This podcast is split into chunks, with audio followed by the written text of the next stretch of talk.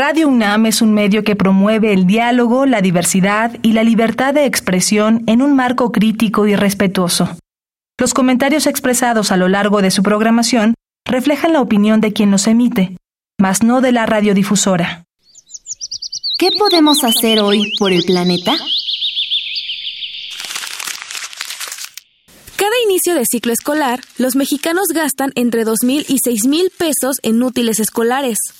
Para disminuir este gasto, te recomendamos hacer cuadernos nuevos, reutilizando las hojas que no se usaron de otros. Así, reducirás la huella ecológica, pues se necesitan cinco mil litros de agua para producir quinientas hojas de papel, es decir, diez litros por hoja. Habitare. Hola, ¿qué tal? Bienvenidos y bienvenidas a una nueva transmisión de Habitare, agenda ambiental inaplazable. Me da mucho gusto saludarles como cada semana. Yo soy Mariana Vega y me encuentro con el gusto de compartir los micrófonos a distancia con la doctora Clementina Kiwa. ¿Cómo estás? Hola, Clementina. Mariana, sí, qué gusto como siempre. Pues ahora vamos a seguir un poquito explorando esta historia de los estromatolitos en Bacalar, que nos dejó un poco picados Luisa Falcón hace unas semanas, y pues la reinvitamos para, para platicar muy a gusto sobre, sobre ese tema. Así que bueno, la voy a presentar rapidísimamente. Ella es investigadora del Instituto de Ecología, está poniendo un pie por el instituto en Mérida, Yucatán, y ella es bióloga de la Facultad de Ciencias y hizo un doctorado en la Universidad de Stony Brook en Estados Unidos. Muchísimas Luisa, gracias por la invitación, es un gusto estar con ustedes. Muchas gracias por acompañarnos y ustedes quédense con nosotras para conocer más acerca del Día Internacional de los Estromatolitos. El Instituto de Ecología de la UNAM y Radio UNAM presentan. Toma segundos destruir lo que ha crecido en años. Toma horas devastar lo que se ha formado en siglos. Tomar acciones para rescatar nuestro ambiente solo requiere un cambio de conciencia. Habitare. Agenda ambiental inaplazable. Ciencia, acciones y reacciones para rescatar nuestro planeta. Nuestra casa. Qué gusto que continúen con nosotros en esta emisión de Habitare, Agenda ambiental inaplazable. Ya Clemen nos adelantó la presencia de la doctora Luisa Falcón, que ya nos había acompañado. Si nos han seguido en estas transmisiones de Habitare, hablamos una charla bastante interesante acerca de estos estromatolitos, y por allí salió el tema de que justo está esta búsqueda de establecer un Día Internacional de los Estromatolitos. Y Clemen, habíamos escuchado de todo, hay día hasta de la hamburguesa, día de lo que te imagines, pero de estos fósiles no teníamos idea. Pues no, y es una idea súper padre porque, bueno, es eh, recordar y honrar a nuestra naturaleza. naturaleza desde sus inicios, diría yo, ¿no? Entonces, bueno, es una iniciativa que está surgiendo de la comunidad de Bacalar. Cuéntanos más que, que, cómo salió esta idea, Luisa. Fíjate que, como les comenté la otra vez, eh, la laguna de Bacalar en el sur de Quintana Roo alberga al arrecife de microbialitos vivos más, en agua dulce más grandes del mundo.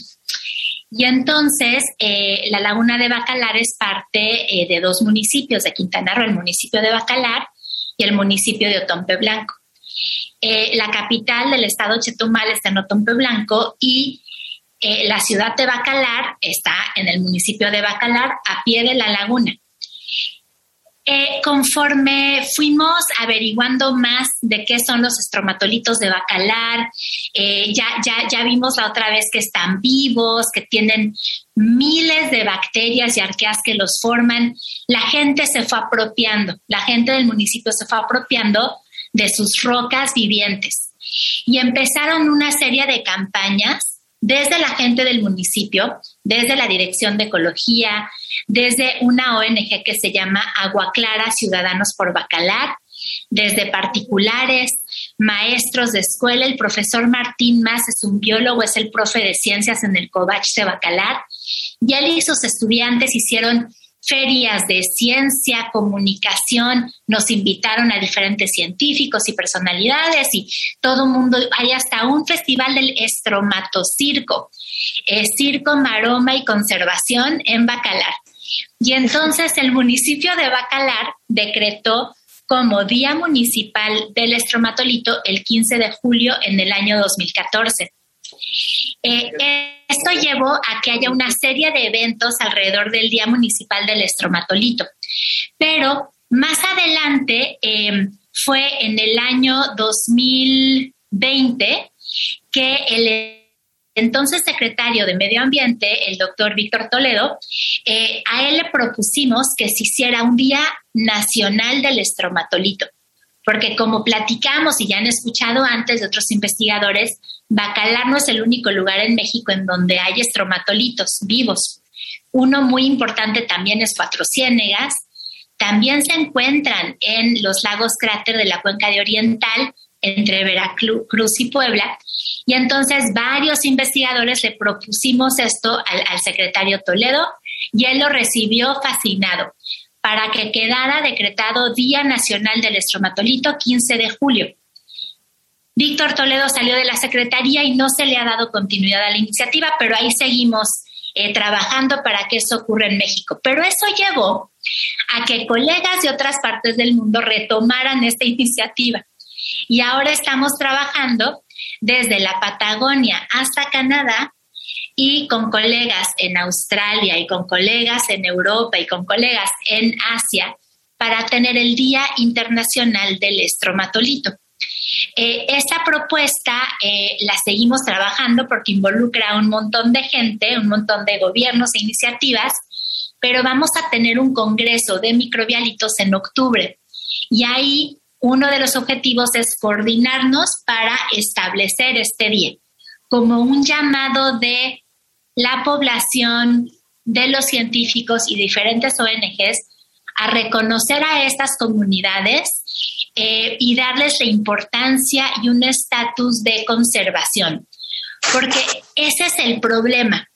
Eh, salvo en Australia, los estromatolitos no tienen un estatus de conservación eh, y también platicamos de eso la vez pasada. Entonces, a través de estas iniciativas buscamos llamar la atención a estas comunidades y crear conciencia de por qué es importante conocerlas, conservarlas y hacer soluciones de desarrollo que no afecten a la naturaleza de estas comunidades biológicas.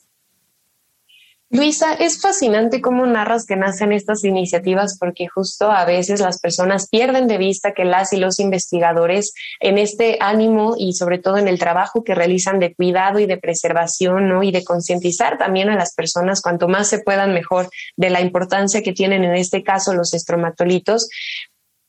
Pues es, es interesante conocer cómo es que se comunican, ¿no? Incluso ahorita nos hablas de lugares completamente alejados geográficamente que están en contacto porque el interés sobre este tema es muy grande. Pero me gustaría que nos hables un poquito más acerca de qué implicaría que sí se declarara, por ejemplo, que se reconociera este Día Internacional en cuestión de compromisos. A lo mejor México ahorita sí está llevando a cabo acciones para cuidar estas zonas dentro del país, ¿no?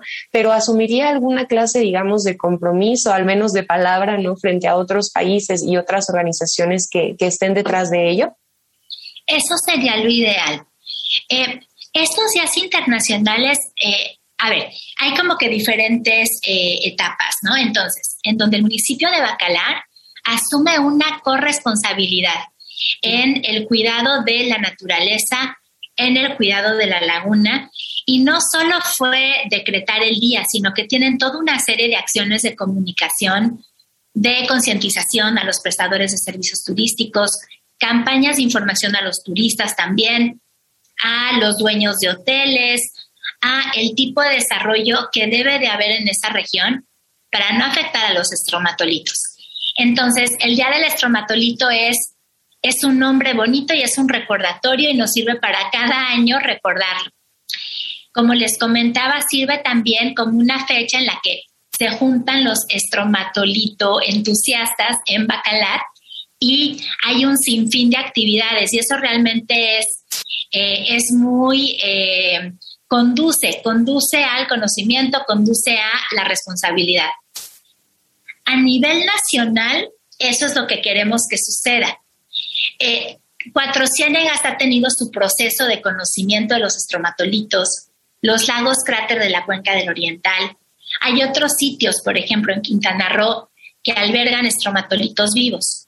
Y diferentes organizaciones y proyectos eh, los han eh, incorporado dentro de estas iniciativas de conocimiento y conservación. Lo que buscamos es que haya ese reconocimiento ahora por parte de las autoridades federales. No logramos que se concretara porque cambiamos de secretario y seguimos en proceso. Pero ese mismo proceso queremos que se replique a nivel internacional. Al igual que se ha reconocido el valor de los manglares como ecosistemas fundamentales en la captura del carbono, en, por ejemplo, la biodiversidad, en la protección de las zonas costeras, el reconocimiento internacional de los estromatolitos trae todos esos puntos. Es el reconocimiento de, por ejemplo, la biodiversidad, eh, el reconocimiento de fósiles vivientes, si los quieres ver así, de cómo se estructuran las comunidades más antiguas que conocemos, el reconocimiento de cómo ha sido el desarrollo de la vida en nuestro planeta, pero también hay cosas prácticas de servicios ecosistémicos. Por ejemplo, los estromatolitos, al precipitar minerales carbonatados, se vuelven, eh, un, eh, se vuelven eh, un sitio en donde se secuestra el carbono. Y eso es muy importante en términos de carbono azul. La investigación básica de eh, cuantificar cuánto carbono se ha capturado en estromatolitos sigue en proceso. En manglares eso ya se hizo, en estromatolitos apenas se está haciendo. Pero todas estas iniciativas al final llevan a ese reconocimiento, ese compromiso, pero también es un tema práctico. O sea, eh, mucha gente sabe ya el valor de los manglares, ¿no? Y entonces cuando va a haber un desarrollo, casi que cualquier persona que quiera hacer un desarrollo en zona costera en México, sabe que si hay manglar, tiene que tener una, cierta, una, una serie de precauciones. Y si no las tiene, tenemos un montón de historias donde se frenan algunos desarrollos no sostenibles porque están afectando al bosque de manglar. Nos falta avanzar con este tipo de iniciativas, tanto la conciencia como el conocimiento, para que lo mismo suceda con, por ejemplo, ecosistemas o comunidades que forman a los estromatolitos. Claro, yo eh, no sabía eh, a esta colección de, de días internacionales de, por ejemplo, lo que decías de los manglares. Eh, acabo de enterarme que existe el Día Internacional de las Cuevas, que pues parecería también, ¿no?, medio raro, eh, siendo que luego las ve uno como si fueran eh, hoyos negros inalcanzables, ¿no? Pero juegan papeles muy importantes para la captura de agua, para la propia biodiversidad que tienen ahí adentro, etcétera. Y ahora lo vemos un poco en lo que se viene con el Tren Maya. Pero eh, siempre estos, eh, estas iniciativas también implican un beneficio para las sociedades que, que conviven con esos ecosistemas. Aquí, ¿qué implicaría, además de los servicios ambientales o ecosistémicos que, que proporcionan los estromatolitos? El punto que tocas, Clemen, es fundamental, porque tiene que haber conservación de la mano del desarrollo económico y del bienestar de las comunidades humanas, ¿no?, de la población.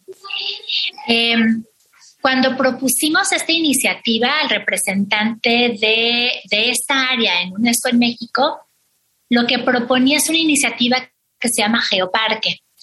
Hay una serie de geoparques en diferentes partes del mundo que, por las características geológicas, y en este caso de Bacalar, si se propone como un geoparque en la UNESCO, por las características del arrecife de microbialitos, lo que logras es atraer mucho turismo. Esa atracción de turismo es importantísima, ¿no? Sobre en Quintana Roo se ha basado gran parte del desarrollo económico en el turismo. El tema es cuánto turismo, cuál es la capacidad de carga del sistema, qué tipo de actividades se deben y pueden llevar a cabo en un lugar para poder compaginar la salud de los ecosistemas con la salud social y lograr que el socioecosistema tenga un desarrollo sostenible. Tenemos que pensar en esos términos.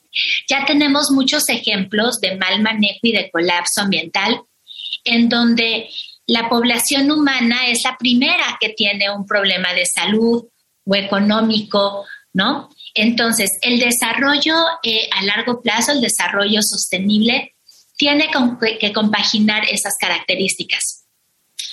Eh, el decreto, por ejemplo, de un geoparque para la región sur de Quintana Roo, el reconocimiento de un Día Internacional de los Estromatolitos, en realidad vuelve muy atractivos a los lugares, a los ecosistemas que tienen este tipo de comunidades biológicas, pero va de la mano de una serie de actividades y de una serie de tipo de desarrollo que a la larga rinde frutos durante mucho tiempo. Lo que se vuelve un error es pretender que estos ecosistemas no albergan estromatolitos o bosques de manglar, porque si Bacalar era durante todo el año un cuerpo de agua con siete tonos de azul, bellísimo, con agua transparente y eh, ¿no? una temperatura maravillosa y un lugar muy seguro para estar, eh, se debe a que tiene bosques de manglar en la orilla y arrecifes de estromatolitos y hacia, a las condiciones geoquímicas y biológicas que conforman a ese ecosistema. Eh, desafortunadamente en Bacalar, como en otros lugares del mundo y del país, ha habido una serie de desarrollos que no van de acuerdo con la naturaleza de los ecosistemas. Por ejemplo, Quintana Roo tiene una tasa muy alta de deforestación. El municipio de Bacalar tiene una tasa muy grande de pérdida de cobertura forestal. Ese tipo de desarrollo eh, agrícola y eh, de manejo de los bosques, de las selvas, en Quintana Roo ha afectado durante la última década la calidad del agua de, por ejemplo, Laguna Bacalar. Laguna Bacalar es el cuerpo de agua dulce superficial más grande de la península de Yucatán. Y como en eh, cualquier cuenca hidrológica, el cuerpo de agua va a reflejar la condición de todas las actividades que ocurren cuenca arriba. Laguna Bacalar, de, del poblado de Bacalar hacia el norte, lleva más de un año con tonos cafés y verdes.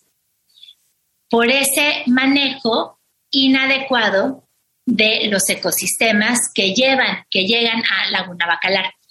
Entonces, eh, todos los problemas ambientales y socioambientales son complejos, pero tenemos que empezar por reconocer cuál es la naturaleza de los ecosistemas y qué actividades se pueden hacer que no se peleen con la naturaleza del ecosistema. Es mucho más gozoso ir a un lugar cuando tienes una idea de qué es lo que vas a ver o qué vas a aprender. Entonces, échate un clavadito, ¿no? En internet, en redes, ve qué hay, infórmate. Eh, ¿Qué es especial de ese lugar, no? ¿Por qué lo elegiste? ¿Por qué es diferente? ¿Qué es lo que te interesa? ¿Cuáles son las actividades? Por ejemplo, en Laguna Bacalar, si te gusta velear o si te gusta kayakear, es maravilloso porque es una laguna no muy profunda, es muy larga, tiene casi sesenta kilómetros de largo, pero es bastante estrechita. Entonces, puedes hacer viajes en velero, puedes kayakear, hay tours de naturaleza, hay una serie de zonas arqueológicas bellísimas en la región. Eh, hay una serie de iniciativas muy interesantes, por ejemplo, en el mismo municipio de Bacalar está la iniciativa que dirige Tania Casamadrid de Biofábrica de Altos de Sevilla, que son pues una comunidad agrícola que está utilizando biofertilizantes. Hay iniciativas también de eh, conservar la selva, manejar la selva, porque hay especies preciosas, maderables. Eh, Bacalar tiene un fuerte pirata, ¿no? Que es colonial, tiene un museo de la piratería, porque justamente salían las embarcaciones hacia la bahía de Campeche eh, con, con palo de tinte. Entonces hay una tradición de manejo forestal importantísima en la región. Eh, fomentar las actividades, ¿no? que, que ayudan a conservar la región, fomentar las actividades que ayudan, que ayudan a conservar sana la selva, ¿no? Eh, y hay una serie de hoteles, por ejemplo, que presentan alternativas en donde tú puedes decidir en dónde te hospedas. Si es un hotel que tiene energías limpias, ¿no? Si tiene tratamiento de aguas residuales. Eh, eso ayuda muchísimo porque ayudas a fomentar negocios que van de acuerdo con la naturaleza del sistema. Uno esperaría que eso ya estuviera regulado, que hubiera una serie de reglas claras que vinieran desde los estados, las secretarías, pero yo creo que es un error sentarnos a esperar a que el gobierno resuelva todo, ordene todo y nos diga qué hacer. Tenemos que volvernos responsables, como tú bien indicas, Mariana. Todos somos responsables de la situación actual en la que está el planeta. A ver, vamos a ver cómo se... eh, y, y eso lo tenemos que, eh, nos tenemos que todos hacer ese compromiso, ¿no? Como, como seres humanos. Y sí, apoyar, por ejemplo, estas comunidades que no son muy conocidas, pero que ustedes ya saben, son altamente biodiversas, nos recuerdan a las comunidades más antiguas de nuestro planeta, nos ayudan a entender cómo es que evolucionó la vida en este hermoso planeta. Y sabes qué, ya sabemos qué tenemos que hacer para no eh, afectarlas, eh, para poder seguir creciendo y desarrollándonos como especies en este planeta juntos, sin afectarnos los unos a los otros. Claro, hay que hacer eso. Claro, y respetar la, a veces eh, la indicación es como, bueno, pues la capacidad de carga de las zonas ya no te puede recibir, ¿no? Para que no sucedan problemas como han tenido en Holbox, por ejemplo, que se han quedado sin luz o que han tenido problemas de agua. Eh, pues eso sucede con el turismo masivo en un lugar en el que no debe pasar, ¿no? Entonces, eh, bueno... Eh, se están preparando, supongo, para eso, pero como ciudadanos es muy importante también informarse en ese sentido, ¿no? Para, para ser respetuosos antes de llegar al lugar y para planear, ¿no? Algo que, que no estamos muy acostumbrados a hacer. Sí, y a no tenerle miedo a reconocer que hay sitios que son especiales. Hay algunas gentes, por ejemplo, en, en Bacalar, que tienen la idea de hacer un pequeño Cancún ahí, sin ninguna restricción, sin ningún tipo de, eh, de control o de manejo. Eh, ha habido muchas iniciativas para buscar un estatus de protección ambiental a la Laguna Bacalar y no, no la mayoría, pero sí grupos poderosos, ¿no? Políticos se han opuesto, porque hay una idea, desafortunadamente, de que si tienes un área natural protegida o una reserva de la biosfera o hasta un sitio Ramsar, el gobierno te va a decir qué puedes y qué no puedes hacer. Eh, y eso es, y, y, y se considera que eso es negativo, ¿no? Para ti y para tu desarrollo. Eh, es muy desafortunado porque, como usted tiene planeada una estación del Tren Maya y a la fecha no hay ningún tipo de estatus de protección para este ecosistema. Eh, y eso ahora se vuelve una gran desventaja porque ya llevamos un año con parte de la Laguna Café. ¿Qué tipo de desarrollo buscamos? Uno que nos dure una temporada turística, una gran temporada turística, y después se pierda toda esa inversión, se pierde el ecosistema, se pierde la calidad del agua, tengamos problemas de salud. Eh, ¿cuál es la visión a largo plazo? Y ahí sí las autoridades tienen que meter orden, tienen que involucrarse y tienen que... O sea, yo, yo a lo que quiero llegar es que, por ejemplo, si Cancún, que es una reserva de la biosfera, tiene lo que dice Clemen, tiene capacidad de carga, tiene un número de visitantes por día que no puedes exceder y tiene tours de lancha que tienes que reservar con antelación y que valen miles de pesos y que la gente se espera en listas de reservación para poder ir a una reserva y ver, ver lo que es un ecosistema costero sano. Eh, eso vale la pena. Y las comunidades que los llevan son comunidades mayas y son comunidades que están haciendo todo este trabajo de conservación porque existe la reserva. Entonces yo me cuestiono después de, algunas, de algún tiempo de trabajar en Bacalar, ¿es un error conservar? Porque ahorita que no hay ningún estatus, la laguna está café y huele a podrido.